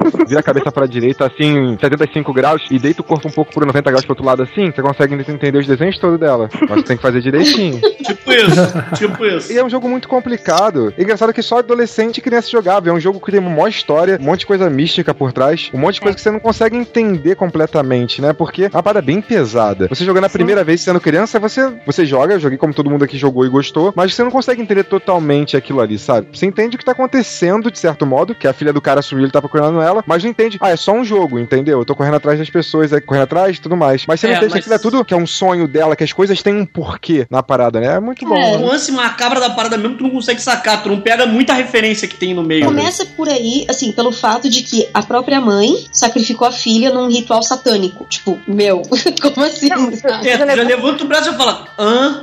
É, então. Let me ask you, have you seen a little girl around here? Vamos falar um pouco do Team Silent. Esse Masahiro Ito, ele fez design de monstro dos três primeiros. Inclusive, ele foi diretor de arte do segundo e do terceiro. Por isso que o segundo e o terceiro são bem conectados, assim, esteticamente. Atualmente ele tá no projeto Scissors, que se revelou sendo o projeto Nightcry, que é tipo um sucessor espiritual do Clock Tower. E ele tá fazendo o design de monstros desse jogo, junto com o criador do Clock Tower, enfim. É um projeto incrível. Você percebe muito do terror psicológico, não Silent Hill na série, né? Ele começa no primeiro jogo mesmo. Isso é um pouco confuso porque a gente não tava nem um pouco acostumado com o terror psicológico. Não tinha tanta ideia do que, que seria um terror realmente A gente psicológico. tava mais acostumado com jumpscare, né? Jumpscare e, tipo, zumbis, uma cultura meio pop, né, da coisa toda. Não tinha nada que jogasse você ali com Não aqueles tinha, né? monstros horrorosos e na época que eu falei, era o supra-sumo dos gráficos. Então, tipo, pra você aquilo na época era muito assustador. Hoje Pois não é. tanto, né? Nem tanto. Mesmo assim, aquela criança, É. aquele bebezinho, eu não quero nem saber dele. O terror psicológico vem justamente quando você coloca os monstros de uma forma baseada na psique humana, né? Tipo, da percepção do personagem, ou no caso, da percepção da Alessa durante a época de sofrimento dela, a percepção dela se torna um monstro. E outra coisa clara de se ver, e que depois que a gente começa a perceber, é o senso de isolamento, né? Apesar de você estar na cidade, todos os moradores sumiram, todas as casas estão fechadas, todo o ambiente ele também condiz com o psicológico da pessoa que tá gerando todo aquele ambiente. É igual o próprio Harry fala naquela parte que ele encontra, acho que pela segunda vez, a Dália, que ele fala que os pesadelos de alguém meio que em cima da realidade, meio que sobrepondo a realidade. By a world of someone's nightmarish delusions come to. Levando a pessoa pro passado, pros cenários que aquela pessoa viveu. E isso se repete em outros Silent Hills, né? A gente vê isso se repetindo durante a série. Normalmente a gente pensa que são universos paralelos, mas é igual o fato da Laura. A Laura no Silent Hill 2, ela tá no mesmo mundo que o James, mas ela não enxerga as criaturas. É como se todo mundo estivesse na mesma realidade, vendo coisas completamente diferentes. Porque varia da cabeça de cada um também, né? Cada um tem o seu purgatório pessoal, né, em Silent Hill. What about my daughter? Did you see her? A gente fala um pouco sobre o Harry, é tipo um pai solteiro. A esposa dele morreu quatro anos antes dele ir pra Silent Hill. A doença não é especificada, tá? Algumas fontes falam que foi de uma morte de acidente e tal, mas essa maioria eles falam que a esposa dele morreu de doença. Sete anos antes, o Harry e a esposa dele, eles acham a Sherry na estrada aos redores de Silent Hill. Eles encontram essa bebê no meio da estrada e resolvem adotar essa criança. Porque, óbvio, era muito fácil, né? Você só você achar um bebê na rua, pegar para você criar, que é assim que funciona. Oi, tudo bem? É minha filha aí. Vai acolhendo, as crianças, É, assim. é. Mas o que ele não sabe é que esse bebê é o resultado de um ritual satânico realizado pela Dahlia Gillespie. Eu não sei o que que era esse ritual mesmo, alguém sabe dizer? Assim, resumindo, ela queria engravidar a Alessa com Deus, que na verdade não é bem um Deus, eles Sa- acham Satanás. que é, é Satanás, capeta tinhoso. Eu queria botar dentro da menina, coitada. Sete patas, mochila de criança, isso aí. É você, Satanás. Mochila de criança. Cara, esse nome é o melhor, velho. Alguma coisa deu errado no ritual, existem 10 mil teorias sobre, porque dizem que o ritual envolvia fogo, aí ninguém sabe se queimaram ela, se a caldeira explodiu. Enfim, tacou fogo na vizinhança inteira, seis casas foram queimadas e ela impediu o ritual, dividindo a alma dela em dois. Uma dessas meninas era a Cherry. não se sabe como ela foi parar nas mãos desse casal tão querido que a esposa morre de doença logo em seguida. É terrível. Então a Sherry fica sonhando, né, com Silent Hill e fica desenhando coisas e pede pra passar as férias na pacífica cidade de Silent E o jogo começa aí. Quando eles chegam na cidade, tá tudo um caos. E você vai descobrindo E por até quê. mesmo o fato da Cherry pra cidade é tudo culpa do culto. Eles fazem um ritual pra atrair a pobre da menina lá pra cidade, coitada. Aí o tinhoso busca ela. Da hora. Tem livro, tem tanto tempo que eu joguei Silent Hill, eu deveria ler essas histórias todas. Parece que um livro disso ia ser muito legal. Tem livro disso? Silent Hill tem um monte de livros e Eu guidebooks. digo um livro, igual hoje em dia sai livro de tudo que é jogo, sabe? Battlefield, aquele jogo ruim lá que tem todo ano, qual é o nome? Assassin's Creed. Assassin's né? Sabe? Queria mesmo um livro, narrativa, Não, sabe? livro, livro não tem mesmo. O próximo que vai ter disso explicando essa história, acho que é o Book of Lost Memories. Book of Lost Memories foi tipo um guia inteiro da série que foi lançado junto com o guia oficial do terceiro jogo no Japão, pelo Konami 2003. Ele usou a contracapa do guia oficial do Silent Hill 3 como uma capa nova. Então esse Book of Lost Memories ele contém uma porrada de informações sobre a história dos três primeiros jogos da série. E tem um site que traduziu esse guia chamado Translated Memories. O link vai estar lá na postagem. Tem bastante informação sobre os três primeiros jogos da série, inclusive mapas, imagens e tudo mais. Eu recomendo você dar uma olhada. Tá em inglês, mas já é alguma coisa. Tem também um livro, né, uma novel que foi lançado no Japão, dividido em três partes: Fog, Darkness e Nightmare. Foi escrito por Sadamu Yamashita. Foi escrito em 2006, relativamente há nove anos atrás. Nossa, a gente tá velho. E tem um blog chamado Ducks English Translation, que é da Ducky, que faz músicas, jogo e tal. Ela tá traduzindo, tá num projeto de tradução desse livro desde 2011, acredito, e ela em abril ela atualizou o blog com mais um capítulo. Enfim, ela tá atualizando a tradução completa dessa novel. 272 páginas e 8 ilustrações no Masahiro Ito. O link pro blog dela com a tradução em inglês vai estar na postagem. Ele lançou duas séries de quadrinhos. Os quadrinhos americanos são da IDW Publishing, já tem nove títulos desde 2004, o último foi em 2014. Extremamente criticado por falhar em vários aspectos, distorcer personagens, distorcer histórias e tal. Foi muito criticado pelo público em geral. E tem os quadrinhos japoneses, que são a arte inteira é do próprio Masahiro Ito, pela Konami Comics, lá do Japão, exclusivo do Japão, mas eu acho que a gente consegue a tradução desses quadrinhos aqui para português Eu brasileiro. juro que eu tentei ler a versão americana dos quadrinhos, eu não consigo entender nem o que tá acontecendo nos quadrinhos com a arte completamente deformada. Você não entende a transição de um quadrinho pro outro, assim, não faz o menor sentido. não dá. É você tenta péssimo. entender a história, mas você não consegue entender o desenho primeiro antes da A história. história também do jogo principal ela é muito subjetiva. Ao decorrer do jogo, né? Você realmente tem que abstrair muita coisa enquanto joga pra, tipo, saber o que, que tá acontecendo só no final, você juntar todas as peças no final. Por exemplo, a Sybil, que é a policial, né? É engraçado, eles colocam policial loira pra fazer um contrabalanço de personagens com o Harry. You do best to stay nearby. I'll be back with help as quick as I can. Tipo assim, uma policial mulher uniformizada, né? É o símbolo da defesa, da proteção, da lei, da ordem. É a personagem, quando você vê ela, você se sente bem, né? Você se sente seguro, protegido. Ela tem uma arma, ela sabe usar, ela tem controle da situação. E aí, quase no final do jogo, né? Bem perto do final do jogo, um parasita entra nela e você tem que enfrentar ela. Uma das opções, né? é Você enfrentar ela ou libertar ela And don't go blasting me by mistake. do mal se você fez uma side quest pra isso. Mas, cara, ela parte pra cima de você, cara. E ela morrendo é uma parada grosseiríssima. Eu acho que ela cospe as tripas, é uma coisa assim. e a cabeça dela sangra, né? Uma coisa assim. Então é um jogo que, tipo, realmente ele brinca com essa coisa da percepção. A Sibyl é uma das personagens que eu mais gosto. No filme, ela foi representada por uma atriz que eu não gosto, que é a mesma que fez Walking Dead. Laurie Rose. Cara, a Andrew é uma personagem incrível nos quadrinhos, se tornou uma pessoa tão Nossa. detestável na série de televisão. Ainda bem que eles mudaram isso. Detesto pacas ela Oi? também. É, e no quadrinho ela, ela é incrível. E aí foi com essa personagem fazendo a, a Sibyl. Eu achei ela muito inútil. Um papel ok, só. Tadinha, né? Se não fosse por ela, eu tenho quase certeza que o Harry ia ficar maluco aqui. Imagina você no meio de um pesadelo, falando sobre culto, tinhoso, e o cacete, ela ouvindo tudo aquilo e normal, tá, tá bom, a gente tá indo atrás do tinhoso. Falando um pouco da Alessa, ela é apresentada durante o jogo, inclusive foi o fantasma que você atropela, né? No início do jogo. É uma aparição dela. É uma criança que sofreu, né? Depois do ritual satânico, ela sofreu no hospital. Sete anos. Sete anos das queimaduras e das feridas nunca saravam, nunca melhoravam. A enfermeira que cuidou dela, né? A Lisa Garland, ela relata isso, né? Durante diversos momentos do jogo. Tem até um tape durante o jogo que você pode assistir, que é ela falando que não aguenta mais tipo, cuidar e trocar os- os curativos. Even when I change the bandages, the blood and pus just start oozing through. Não importa o quanto mais ela troca o curativo, ela continua sangrando e as queimaduras são horríveis e a pessoa continua viva e mesmo assim ela não sabe mais o que É fazer. exatamente, né? Frustrante. Ela quer sair daquilo e ela é chantageada pelo Dr. Kaufman, que é o médico desse jogo, e ela fica sendo chantageada com esses vídeos, prova, provando que ela foi responsável também pelo ritual. Várias pessoas da cidade foram envolvidas. Por outras foram, digamos. Peraí que a conexão ficou ruim. Calma aí, só um segundo. Coisa do tinhoso. É tudo culpa de A gente, a Satanás. gente tá falando do capeta, tá vendo? Então, Capeta se manifestando no Skype. Ah, ele quer participar também, quer falar mas, sobre tem, mas vocês têm que, têm que entender que Satanás reina na Terra, né? Então, é isso aí, cara. Vou ficar com medo se a luz começar a piscar daqui a pouco aqui. Daqui eu vejo aquele bebezinho medonho aqui. Anyway, better let him do as he pleases. There's more than my life at stake. O Dr. Kaufman, ele é responsável, né, por parte do ritual, ele cuida da parte química da coisa toda, inclusive com a planta que foi usada no ritual. É o Agalopes. E ele mantém escondido em casa, cara, uma amostra dessa planta, né? Que ele faz um soro e tal. E é utilizada pra poder cancelar o ritual satânico. Existe uma side quest pra você resgatar uma dessas amostras que é destruída, a escolhação da casa dele e tal, enfim. Mas ele mantém uma guardada, escondida pra emergências. Você tem que salvar ele, né? Não, é a- no final o que acontece, parece se eu não me engano, você não descobre que ele tá. Deixa eu conferir isso aqui. É, ele. Porque, na verdade. Calma aí, deixa eu me organizar, só um minutinho.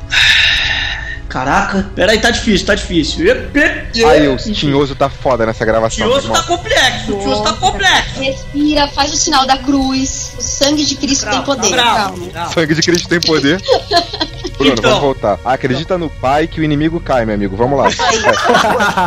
Vocês sabem que tem aquele lago Toluca que fica no meio da cidade de Silent Hill mesmo, né? Então, esse lago Toluca, ele foi nomeado graças a um lago chamado Toluca mesmo, que fica no sul da Califórnia, ali pertinho de Burbank, norte de Hollywood, da Studio City. Esse lago foi feito como referência porque o David Lynch, historicamente, ele comeu um lanche do restaurante Bob's Big Boy todo dia, por aproximadamente em volta de uns 7 anos. E esse restaurante onde ele comia todo santo dia durante 7 anos fica no lago Toluca, lá em Califórnia. Mas uma referência também no bar que você começa o jogo, né? Um pub. Ele é baseado no café 522, né? Que é uma referência do filme Assassinos por Natureza, do Tarantino. Onde eles se encontram. Maneiro! Esse é o mesmo pub, teoricamente é o mesmo Tudo nome. tem nome pra alguma coisa, tudo veio de algum lugar, nada foi à toa. Isso volta ao problema de quando você é criança e joga esse jogo. Criança, vírgula, né? Semi-adolescente ali. Você não sente nada, só depois que você cresce que você vai ler. O problema é que você se interessa em jogar de novo. Você vai jogar, o gráfico é uma merda. Aí você fica triste. Mas te falar uma coisa, eu tenho jogado ele no PS Vita, cara, e pra tela pequena não fica tão escroto. Se você botar numa tela É, grande, É verdade. a tela eu, botar fica emu- eu, zoado. tenho, eu tenho emulador de Play 1 no meu celular. Eu posso botar no celular que vai ficar pequeno. Vai ficar mas pequeno e não vai ficar escroto. Vai por mim. É uma boa ideia, é uma boa ideia. A versão que tá disponível no Play 3, na PSN, também fica legal. Fica legal na tela grande. Eu Eu jogo. baixei no Play 3, eu comprei na PSN e passei pro PS Vita. No PS Vita fica melhor, realmente fica melhor. Eu imagino porque é o controle, né? Fica realmente, deve ficar muito melhor. Have you seen a little girl? Faltou falar da Dahlia Gillespie, que foi a, a bruxa, né? Na verdade, a mãe da Alessa e da Cheryl, que foi dividida. É uma personagem muito controversa, né? Inclusive, ela aparece no Silent Hill Origins, bem na época do ritual e tal. É, Dália só me lembra a música do X-Japan. Oh, my Dahlia, nossa senhora. É, exatamente. Inclusive, tá tocando agora. Acho legal que a Dália, ela, no começo do jogo, assim, pra quem tenta pescar a história mais ou menos, você acha que a Alice é vilã porque ela fala pro Harry que a Alice é vilã. Só no finalzinho que você vai descobrir que ela é antagonista, que ela tá por trás de todo o ritual do Tinhoso, etc, etc. A desculpa dela é fazer um ritual pra, tipo, salvar a cidade, né? Alguma coisa assim. Tudo que você tá fazendo, ela te manipula pra você fazer as Inclusive, ela coisas que dá ela os flowers na sua mão pra você quebrar os poderes da Alessa e ela conseguiu conseguir o que ela quer, porque a Alessa tá meio que espalhando propositalmente o Sea of Metatron pra selar a cidade e se sacrificar, se matar para que o ritual mais uma vez não seja concluído. O Silent Hill 1, cara, ele acontece sete anos depois do Origins, né? Que o Origins foi lançado pra PlayStation 2 e pra PSP. E ele acontece 17 anos antes do Silent Hill 3, que é o Silent Hill que você joga com a Cherry Mason. Ela pinta o cabelo, né, de loira e muda o nome só pra poder, tipo, esconder o passado dela e tal, mas o passado volta pra ela no Silent Hill 3. E não tem relação com o 2. Tem relação com Book of Memories, olha só. Do PS Vita, algumas passagens do primeiro Silent Hill são contadas no Book of Memories do PS Vita. É, porque na verdade o 3 é como se fosse uma continuação direta do 1, né? O primeiro tá conectado ao terceiro e o segundo tá conectado ao quarto. Eu achei que o 2 e o 4 não tinham relação. Sim, é porque meio que o antagonista do 4, ele tem uma introdução no Silent Hill 2, naquela parte onde você encontra escovas, fala do Walter também. E das verdade. vítimas do Walter. Caralho, que doideira. O Harry aparece no Silent Hill 2 também se você fizer o final zoado, né? Que é do cachorro, não? É, do final UFO. Ah, o do cachorro. Não, não. É o do cachorro. e cachorro. do- Não, o cachorro e do são diferentes, pô. É, pô, do cachorro. E aí o Harry aparece. Você tá procurando uma garotinha? tipo, você ouviu uma garotinha? É exatamente isso. Cara, é incrível esses finais. Todos os jogos de Silent Hill tem um final zoado. Seja o UFO, seja o da Só pra vaca. quebrar um pouco, né, todo o terror do Samael Satanás, eles acham que podem fazer uma piadinha zorra total ali que tá tudo certo, né? E as recompensas, né? Você ganha várias recompensas. Tipo, acho que tem uma sabre de luz no segundo jogo, agora eu vou lembrar. O primeiro jogo tem uma arma laser, UFO, né? Que gasta vida em vez de gastar bala. Ela mira sozinha e tem bala infinita. É incrível. Tá caraca. Toda vez que você vira o jogo, ela aumenta de poder. Olha só que incrível essa arma. Uau! E essa arma, ou você desbloqueia ela fazendo o final UFO, ou se você plugar uma pistola da Konami Justifier, que era os jogos da Konami usavam a pistola de luz, né, no PlayStation, você já desbloqueia de cara ela. Só você plugar no controle 2 essa pistola da Konami. Sério? É, incrível.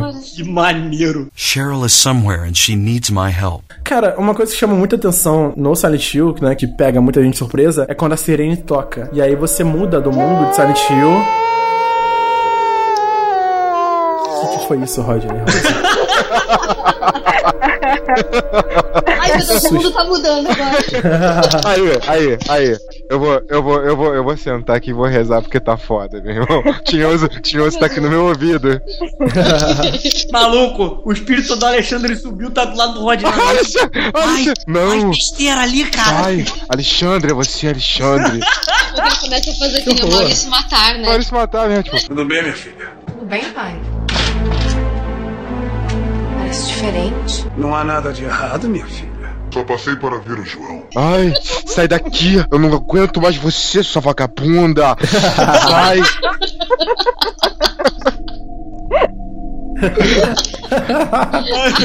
Ah, novela, bom tempo de novela quando era novo. Pô, mas eu tava passando na reprise. This may not be the safest place in the world either. A gente se sente até tranquilo na escola, no hospital. Depois o jogo parte nos esgotos da cidade e depois no parque, que é o ambiente aberto, o parque de diversões, onde a Cheryl queria passar as férias dela. A escola é o primeiro ambiente, assim, sério, que você explora, né? Que maravilha é o mapa do jogo. Cara, eu acho uma das coisas mais bem executadas é o mapa do jogo. Palmas pro mapa, porque realmente é a coisa que mudou, né? O mapa vai mudando de acordo com o que você vai jogando, Eu sabe? Vai porta, ficando- Melhor não deu. mapa do mundo. Aí fica um xizinho. Mas o negócio é que, como naquela época não tinha a interface, que hoje em dia você joga qualquer jogo, seja de primeira ou terceira pessoa, a interface é absurda. Tem muita coisa na interface. Tem um mapa no canto direito, sua munição não sei aonde, tudo em algum canto. Esse jogo não tem nada na interface. Nada. Não tem nada, nem indicação da sua vida. Eu odeio isso nos jogos O atuais. mais legal, assim. você abre o mapa a cada 5 segundos, você já esqueceu que a porta ali tá Ex- fechada. e você abre o mapa exato.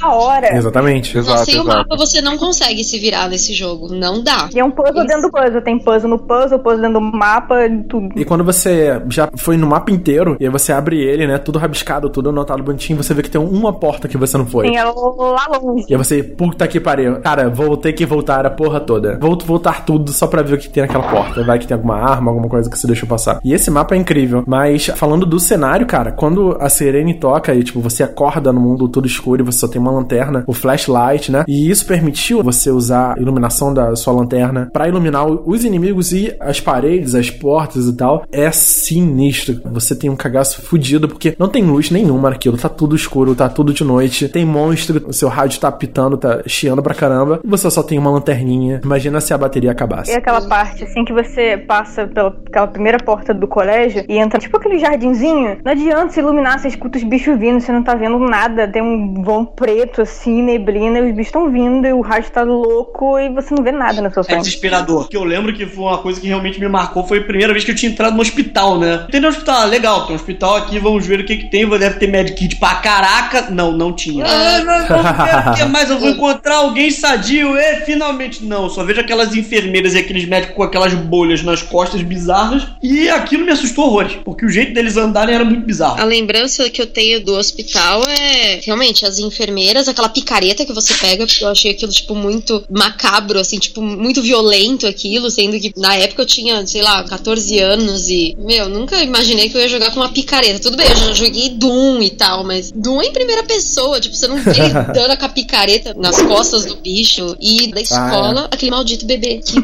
meu Deus. É, aquele bebê assustou todo mundo, né, cara? Os chefes, eles são bem fáceis de lutar, na verdade. Até o chefe final, ele fica parado te jogando raio. É só você usar alguns match kits e, tipo, só ficar tirando. Então, os chefes são fáceis e os monstros são um pouco mais chatos, né? Principalmente quando eles vêm em quantidade. Ainda mais quando você tá no meio de um puzzle, você já passou por 10 mil portas, aí você, ah, eu tenho que passar pra aquela de novo, aí você encontra uma puppet não, você sai da minha frente, eu tô com pressa, eu não consigo acertar esse puzzle, deixa eu passar. Ou quando você tá no meio da rua e encontra aqueles bichos que vêm correndo literalmente atrás de você. É, né? Os cachorros, né? Também, os cachorros. Não, não é, não é nem cachorro, era aquele, era aquele humanoide que ele vem todo. gorila, sei lá. É, alguma coisa. E vem atrás de você, tipo, na fúria. E eles pulam nas suas costas, o inferno. Esse é o bicho mais chato do jogo, na minha opinião. Não, parece um humanoidezinho tal do Romper, que ele sai pulando assim, ele pula, parece uma perereca.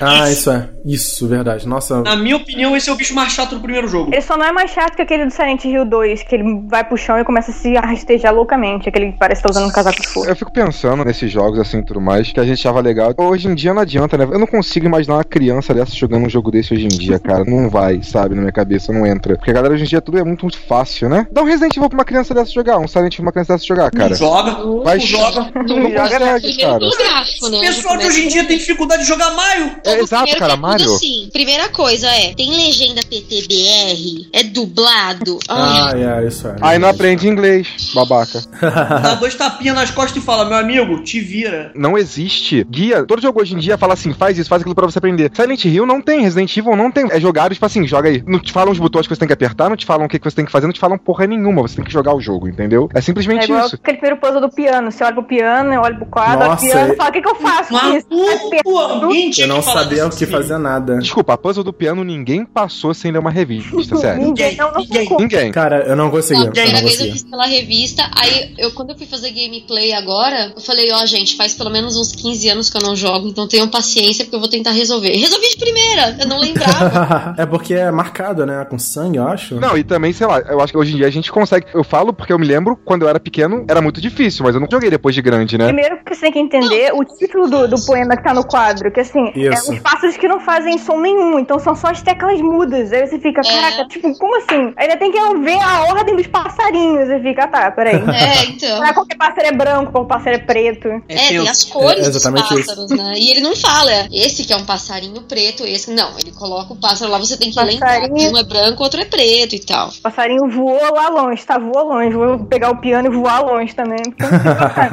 Esse quebra-cabeça, ele, até hoje, cara, eu só passei com ele com guia mesmo, mas depois ele faz sentido, assim. dizer. E engraçado, nesse jogo, na verdade, se você aumentar a dificuldade nele, né, no começo do jogo você escolhe fácil, médio e difícil. Só varia o número de monstros e a resistência deles. Mas a partir do segundo jogo, você escolhe a dificuldade dos quebra-cabeças. Os puzzles mudam. Fica Mudam. E, cara, são coisas absurdas, cara. São coisas de quebra-cabeça mesmo. Isso era um puzzle do 2 ou do 3 que tinha uns números romanos que no hard ficava praticamente impossível de você saber. Você olhava pra aquilo, olhava pro negócio, pensava atacar o jogo pela Não fazia lógica, não fazia lógica. Meu Deus não tinha céu. dica, né? É horrível, horrível. Aqueles horrível. puzzles que eles. A bota no hard, aí a palavra some, assim, tipo, ah, rasgou a página. que não influenciava no jogo, né? Na história do jogo, né? Por isso você podia selecionar essa dificuldade. Então, cara, pelo menos eles mudaram a opção, né? Imagina se não tivesse a opção de mudar O isso. complicado é que alguns puzzles contam a história do jogo, aí você fica entre ou eu entendo a história do jogo ou eu entendo o puzzle. Ou é um ou é outro, eu não faço.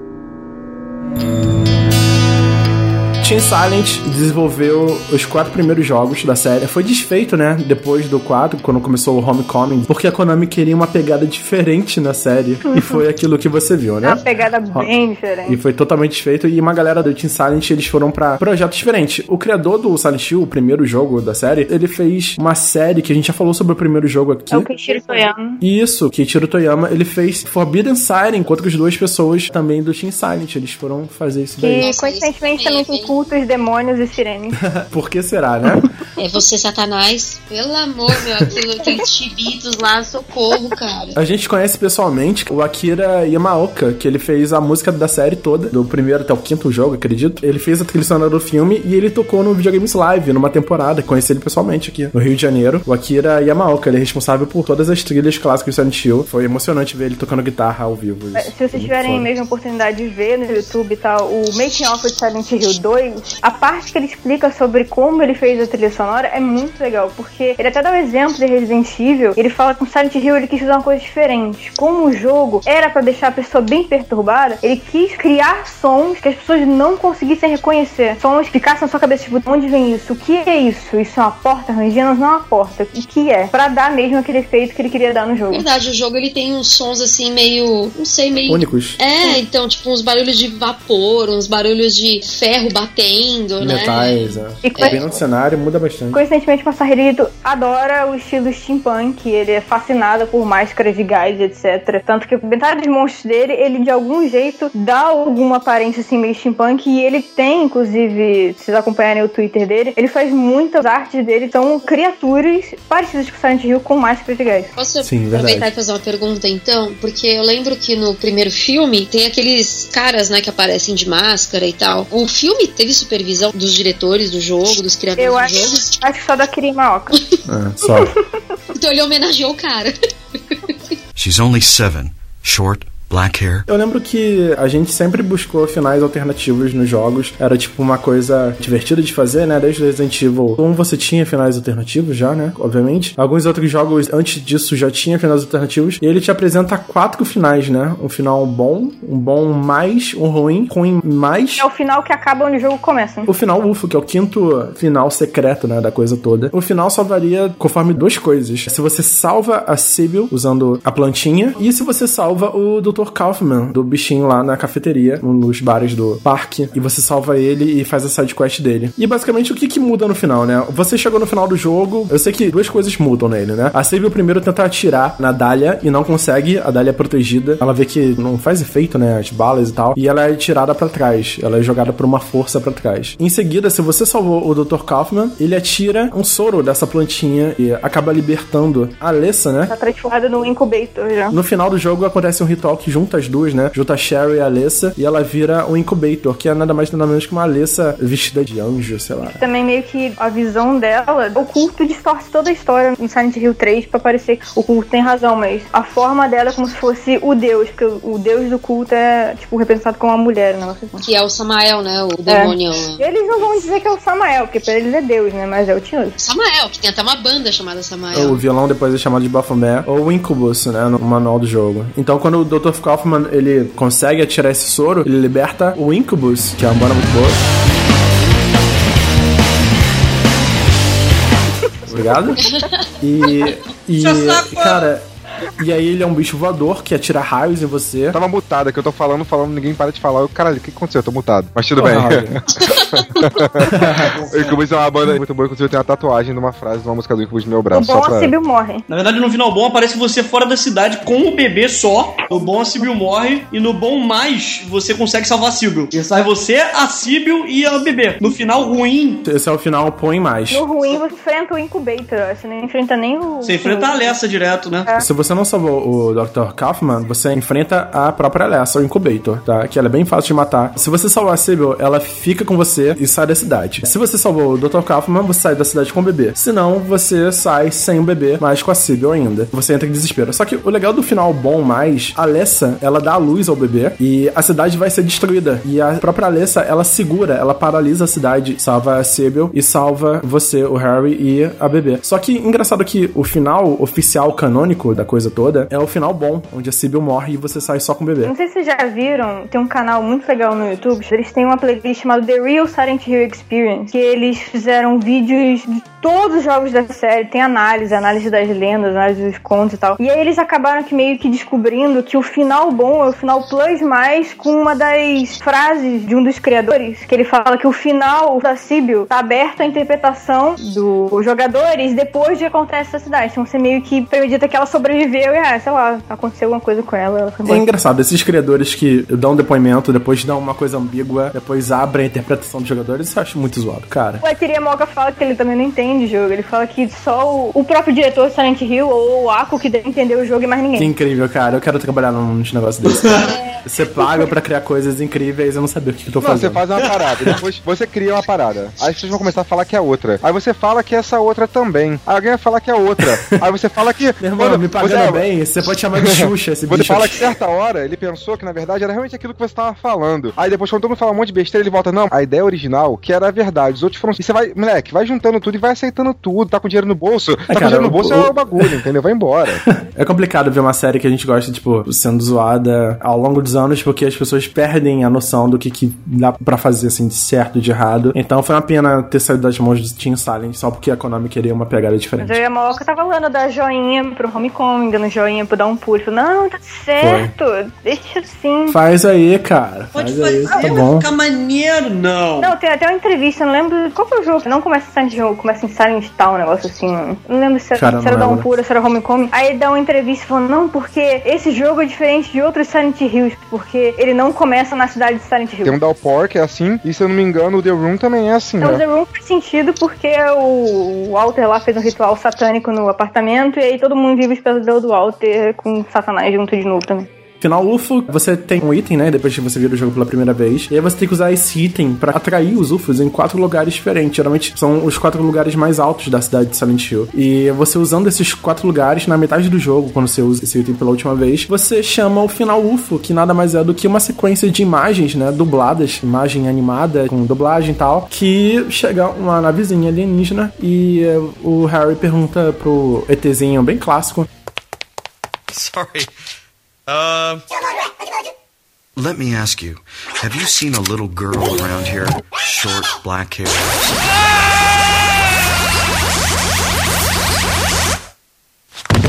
E os ETs não entendem nada e abduzem ele no final. E aí você ganha uma pistola incrível pra você jogar no New Game Plus. Afinal de contas, a Lisa é um fantasma que o Harry vê? Ou ela realmente estava ali no hospital? Porque a impressão que eu tenho é que só ele vê a Lisa. Ela é como se fosse, sei lá, um, um espírito que fica aparecendo pra ele, ou ela, ela realmente era uma pessoa mesmo viva ali dentro? Ela realmente existe. Essa história da droga, ela vai muito além. O nome da planta usada para droga se chama White Cloud. E essa droga foi muito usada para atrair as pessoas para a cidade e atrair elas para o culto. As pessoas eram viciadas nessa droga e a Lisa era sim viciada nessa droga e o Kaufman usava mesmo a droga para conseguir prendê-la no hospital e cuidar da menina. Completamente perturbada. Tem um fato sobre a Lisa que é o seguinte: ela só não se transforma num dos monstros, que também são baseados na enfermeira e tal, porque ela não teve ideia, ela não teve noção que ela se transformou, entendeu? Então o jogo inteiro ela ainda é um monstro, mas a percepção dela, ela não acredita. Acontece no Forbidden Siren também, quando você joga com um personagem, com um cenário inteiro, pra no final você descobrir que na verdade você sempre foi um monstro e você não É, tinha você- percebido. Então a Lisa, quando ela percebe que é um monstro também, de Silent Hill, ela se transforma num. Ela se transforma do nada, né? Ela- o efeito da Dorgas, por isso que ela ficou assim? Por isso que ela entendeu finalmente que ela tava muito louca? Durante o jogo, você percebe que ela vai contando os fatos pro Harry, mas ela parece que ela vai contando pra ele como se ela também estivesse tentando entender o que tá acontecendo ali, porque ela não faz ideia. Tipo, tem uma menina toda queimada, ela tá cuidando da menina, e uma hora tá usando drogas, outra hora não tá. E a cidade inteira das pessoas desapareceram, ela tá ali, sonha e acorda. Ela não sabe o que ela tá fazendo ali. Não, na moral, qual é o nome da droga? O nome da droga eu não, não lembro, é PVT, alguma coisa, mas o nome da planta se chama White Cloud. What could drug trafficking have to do with all this? Aí, o Keishiro usou muito dessa porra pra fazer esse jogo, meu irmão. Na moral. Ah, deve ter usado. que ele fazendo? Ele foi, é, exatamente. Os personagens usaram, mas quem mais usou foi ele. Porque pra inventar isso tudo, meu amigo, tu tá muito doido. Não, tu não podia estar sóbrio. Como é que faz no final do Alien aí? aí. O cara tava muito loucaço de ácido na viagem louca lá. Final com Alien. Porra, é essa porra mesmo, meu irmão. E fez, E- cara. Isso aí, compadre. umas, umas coisas nada a ver. No Making of Silent Hill 2, o Masahiro Ito vai explicar como é que saiu aquela ideia do bicho da camisa de força. Ele falou que um dia tava lá, tava sem ideia de fazer o bicho, aí entrou um cara da produção, tava com um casaco com um capuz com a mão no bolso. Aí ele olhou pro cara, ah, vou desenhar um monstro. Aí fez o monstro. É, Aí, muita, muita. né? Moleque, era, era muita droga mesmo. Mas o cara é incrível, né? O cara era incrível. Aí, é droga, aí o tinhoso no teu ouvido. Só sai perfeição, meu irmão. Só sai É perfeição. o espírito do Alexandre. And you just let her go? Where was it? Depois dos créditos, do final e tal, você tem os créditos zoados, onde ele apresenta os personagens como se fosse um filme, tipo, B, sabe? Um filme zoado, onde todos os personagens vilões ou heróis, mocinhos, eles dão uma zoada, uma, fazem uma zoeira. Isso me marcou também, porque eu não tava esperando isso, sabe? No, no jogo. A Alice tá dando aquele joinha no final. É. A Dália querendo beijar a tela, meu. A câmera, incrível, cara. A Dália foi, Foi surpreendente, cara. E em seguida você tem um sistema de recompensas que eu sempre gostei, cara. A Capcom começou a usar isso depois, né? Que você tem, tipo, 10 estrelas, dependendo da sua performance no jogo, baseado no quanto de vida você perdeu, quanto tempo você levou, quantos saves você usou, quantos monstros você matou, se você matou mais monstro com porrada, mais monstro com pistola e tal. Você ganha coisas, recompensas diversas, cara. Legal que eles também aprimoraram esse sistema no segundo jogo, porque dependendo de quanta porrada você toma com o James, isso também afeta o final do jogo. foi diretamente afetar o jogo, o final depois. Mas, cara, nesse primeiro você tinha recompensas ótimas. A serra elétrica, que era horrorosa de usar. Você tinha também a katana, que era um ótimo item pra bater. Alguns outros itens que eu não vou saber agora de cabeça, mas foi bem legal de ver, assim, Mas acontecendo. era bom que incentivava a pessoa a jogar de novo, de novo, de novo, de Eu novo. lembro que eu tinha virado ele duas vezes, mas depois eu perdi a paciência. Agora, com ele no PS Vita, eu vou poder tentar fazer a versão UFO dele, que eu tô querendo fazer já há algum tempo. Cheryl is somewhere and she needs my help. A gente teve o primeiro filme que a gente já comentou, só que em vez de ser o Harry protagonizando é a Rose da Silva, esse é o nome da personagem da mãe da Cheryl. Por que eles escolheram isso? Porque eles achavam que uma mulher gritando ia ser muito mais assustadora na cidade de Silent Hill. Eu lembro também que eu acho que eu vi uma entrevista com um diretor que eu não recordo o nome, eles falando que eles estudaram o personagem do Harry, no estudo que eles fizeram o personagem do Harry, o Harry era uma mulher, que é aquele É negócio verdade, os traços femininos dele. de pai, filha, mãe. Ele fez muito papel da mãe, né? Por causa da ausência. Mas a gente teve o Silent Hill Play Novel, que foi um jogo pra GBA. Esse sim foi aquele jogo que eu falei que tinha uma história interativa, 32 cartas pra colecionar, cenários do Harry Mason, a Sibyl e tinha DLC, cara. No Japão foi exclusivo esse jogo, tá? Tinha DLC pra GBA pra você jogar outros três cenários. Uma história interativa onde você tinha vários finais. E a Konami depois cancelou em pouco tempo esses DLCs. Não sei nem como é que funciona um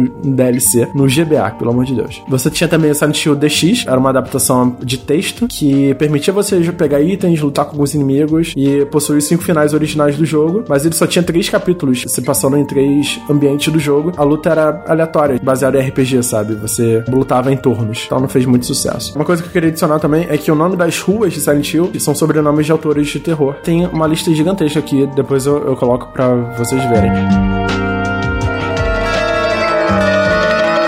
Queria agradecer muito a participação do Bruno Dias. Obrigado. Que gravou hoje com a gente. Obrigado, valeu, gente. Muito obrigado aí pelo. Onde é que a gente acha você, cara? Pode me encontrar aí pelo Facebook, facebook.com.br BrunoDG89. Você pode me encontrar também desenvolvendo pelo Slipstream GX no slipstreamgx.com. E é isso aí. Rodney Rosa, muito obrigado pela participação. Onde é que a galera te encontra? Ah, me encontra aí no facebook.com.br Rodney Rosa, normal. Minha página de fotografia também tá lá, Rodney Rosa, se procurar. Eu tô com um projeto novo chamado Dreamorium, que provavelmente quando esse episódio vai sair já vai ter foto lá. Não vou falar muito pra ocupar muito tempo aqui, mas dá uma olhada na página, vocês vão ler lá e vão entender o que ele faz. O link vai estar na página. O link vai estar aí embaixo, tá O ok? link vai estar na página. É, é facebook.com.br Dreamorium. Pode Terror, obviamente, tem eu participando dos outros episódios do Pode Terror. Sim, lógico. Basicamente é, é isso, galera. Muito obrigado, Thaís Carvalho, pela participação pela primeira vez. O que, que você achou, Thaís? Pô, eu que agradeço, foi bem legal, apesar de eu não ter parado de falar do Tinhoso, e gostei pra caramba. Valeu, gente, por ter me convidado. Vocês podem me encontrar também no Facebook, facebook.com.br Carvalho M, e no Tech Tudo, que eu escrevo de vez em quando sobre um joguinho, de vez em quando eu escrevo sobre Silent Hill lá também. E por último, eu queria agradecer a Monique Alves, Resident Evil Database. Silent Hill Database. Silent Hill Database. Bom, por Eu- enquanto é, horror eu- database, mas. Então, eu vou contratar a Thaís. Quando, quando assim, as coisas começarem a engrenar, Olha aí. Aí eu te contrato, tá? Olha pra aí. falar de Silent Hill.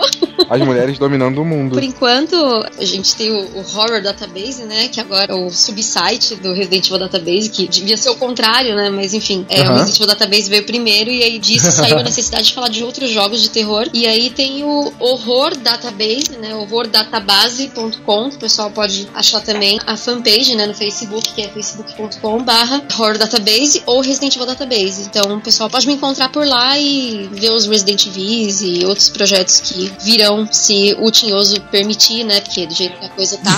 Deixa na mão dele que funciona. Muito obrigado a todos pela participação de hoje. Minha, a luz tinha acabado aqui em casa, né? Voltou um pouco antes da gravação. Ah, as fotos disso também vão estar lá na postagem, só pra mostrar a intervenção. Eu subindo com a lanterna pelas escadas do prédio foi muito bizarro, me lembrou muito Silent Hill com a lanterninha na parte escura de Silent Hill. E muito obrigado a todos pela participação. Fiquem ligados para o próximo. E se você ouviu até aqui e curtiu o episódio, envia pro seu amigo que também gosta de Silent Hill e comentem lá no site para vocês concorrerem ao sorteio da camiseta. E até a próxima. Muito obrigado, gente. Boa noite. Boa noite, Tinhoso. Boa noite. Obrigado pela participação. Siga uma garotinha. Valeu, galera. Boa noite aí. Boa noite, pessoal. Com o senhor. Boa noite, galera.